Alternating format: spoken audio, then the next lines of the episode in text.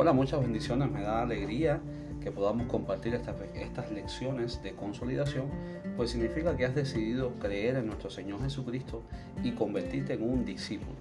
Esta pequeña clase, estas pequeñas lecciones forman parte del proceso de consolidación y te ayudarán a ir al siguiente nivel en tu proceso de crecimiento.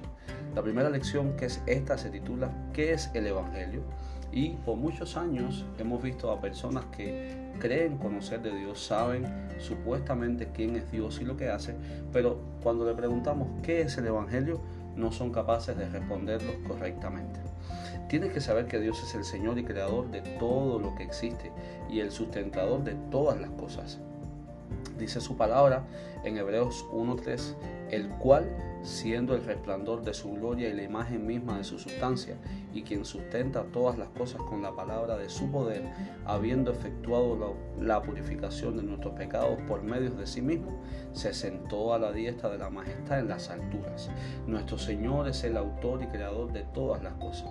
Todo lo que existe fue creado por Dios, no fue resultado del Big Bang, no fue resultado de unos extraterrestres, no fue resultado de un choque cósmico. Lo que existe en nuestro mundo fue creado por Dios, es nuestro Dios creador. De Él es el mundo y todos los que en Él habitan. De Jehová es la tierra, dice la Biblia en el Salmo 24.1. De Jehová es la tierra y su plenitud, el mundo y los que en Él habitan.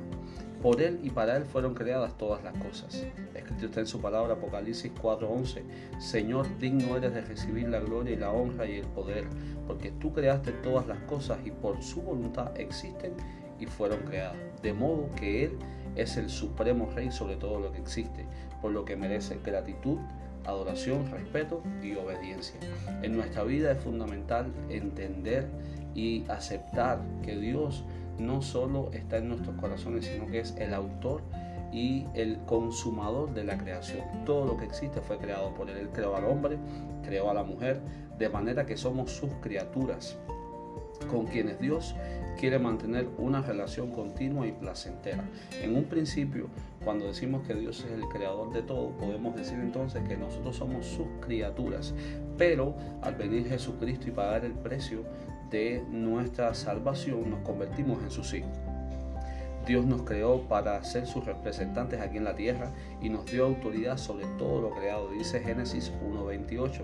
Y los bendijo Dios y les dijo, fructificad y multiplicaos, llenad la tierra y sojuzgadla, y señorad en los peces del mar, en las aves del cielo y en todas las bestias que se mueven sobre la tierra los colocó en el jardín del Edén donde gozaban y se deleitaban de todos los beneficios del reino, manteniendo una estrecha relación con su Creador.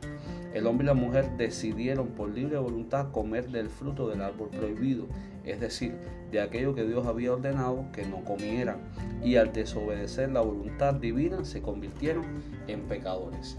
Es ahí donde comenzó nuestra, nuestro peregrinar durante la vida, ahí fue donde la tierra comenzó a sufrir de la ausencia de Dios porque Adán y Eva a pesar de que tenían acceso a todo, ellos decidieron, cuando fueron engañados por las serpientes, por Satanás, que usó el cuerpo de una serpiente para engañarlos, ellos escogieron comer el fruto que el Señor les dijo que no lo hicieran. Mucha gente piensa que este fruto es una manzana, pero no. La Biblia no dice que el fruto era una manzana, sino que dice la palabra fruto. Por causa de ese pecado, el hombre quedó separado de Dios y destituido de su reino toda aquella riqueza y herencia que disfrutaba. Al nosotros pecar, somos destituidos de la gloria de Dios. Y es lo que pasa. A partir de ese Adán, todas las personas que nacen en la tierra, a través, eh, evidentemente, del vientre de una mujer, ya nacen con esa naturaleza de pecado. ¿Qué es el Evangelio entonces?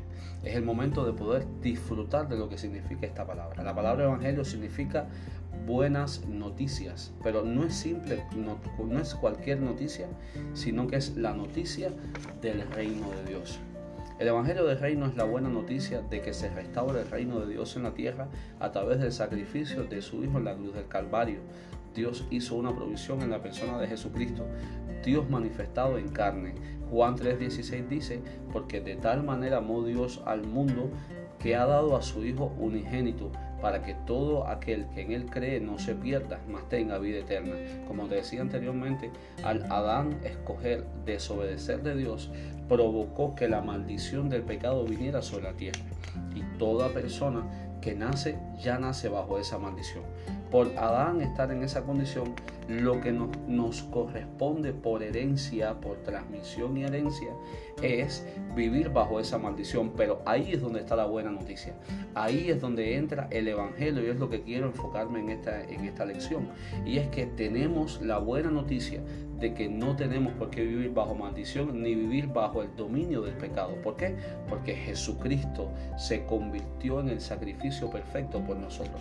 El Evangelio significa la buena noticia de que el Señor Jesús pagó el precio de nuestra maldición y nos salvó, nos rescató de tener que vivir bajo maldición, nos rescató de tener que vivir bajo el dominio del pecado y nos liberó.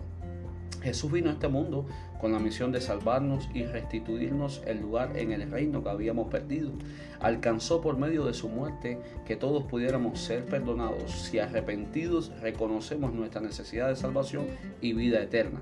El mismo Jesús comenzó a predicar el reino de Dios diciendo en Mateo 4:17, arrepentidos porque el reino de los cielos se ha acercado. El Evangelio del Reino es la buena noticia de que a pesar de tu pecado y de quien eres, Dios te ama y tiene un plan maravilloso para ti. Él quiere que siga, no quiere que termines en el infierno, que es el lugar al que están condenados todos los pecadores. Más bien quiere que puedas reinar con Cristo desde ahora y hasta la eternidad. Esto es lo que dice Apocalipsis 1.6. Y nos hizo, escucha bien, nos hizo reyes y sacerdotes para Dios su Padre. A Él sea la gloria, el imperio por los siglos de los siglos. Amén. ¿Qué significa esto? Al momento de tú recibir al Señor Jesús como tu Señor y Salvador, tú estás diciendo, yo recibo la buena noticia del Evangelio del Reino. ¿Y qué significa? Significa que a través de la muerte de Jesucristo, a través de arrepentirme de mis pecados, yo tengo acceso a todas las bendiciones que nos fueron robadas en el jardín del Edén. Por eso en esta hora yo quiero invitarte que tú repitas conmigo, vamos a hacer la oración de fe. ¿Y qué es la oración de fe?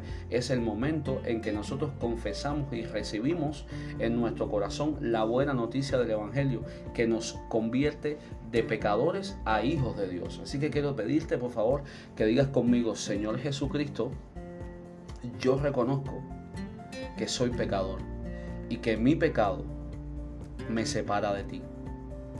Yo te recibo como mi Señor y mi Salvador y me arrepiento de todos mis pecados. Yo creo que tú resucitaste en la cruz, que pagaste el precio de mi enfermedad, de mi tristeza y de mi soledad. Yo declaro que soy tu hijo y que tengo herencia en los cielos y en la tierra.